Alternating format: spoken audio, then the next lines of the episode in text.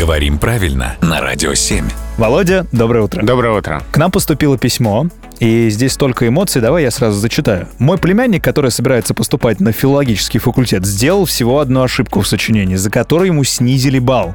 Он написал «мучает совесть», ему исправили на «мучит совесть». Где правда? А, правда вот где. У нас есть два глагола «мучить» и «мерить». Они вот так вот парочкой идут, и в словарях так и описаны. Угу. У них есть такая интересная особенность.